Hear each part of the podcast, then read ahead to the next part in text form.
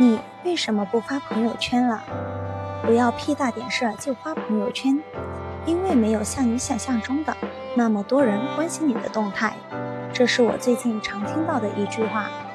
不知道你有没有过这样的经历？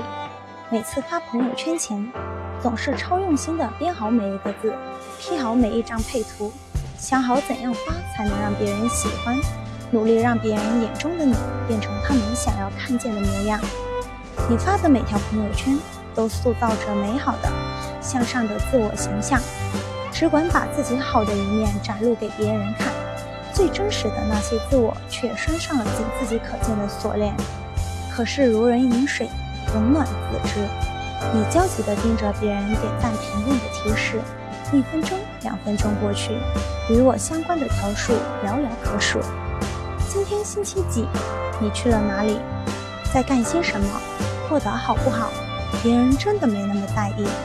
你苦心营造出的朋友圈形象有多完美，又能怎样？在别人眼中，这些琐琐碎碎本就不值一提。发布前觉得意境多浓，自己的品味多高尚，然而睡一觉起来，压根就没有人理你的自嗨。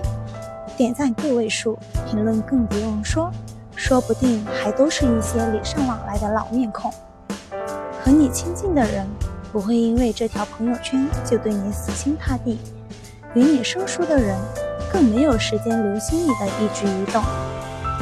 你把朋友圈当做个人展现的名片，遗憾的是，无论你把屏幕里的自己强装得多么精致，别人对你感兴趣的程度并没有丝毫递增。他们不会因为你的朋友圈影响对你的评价，哪怕你表现出来的再好。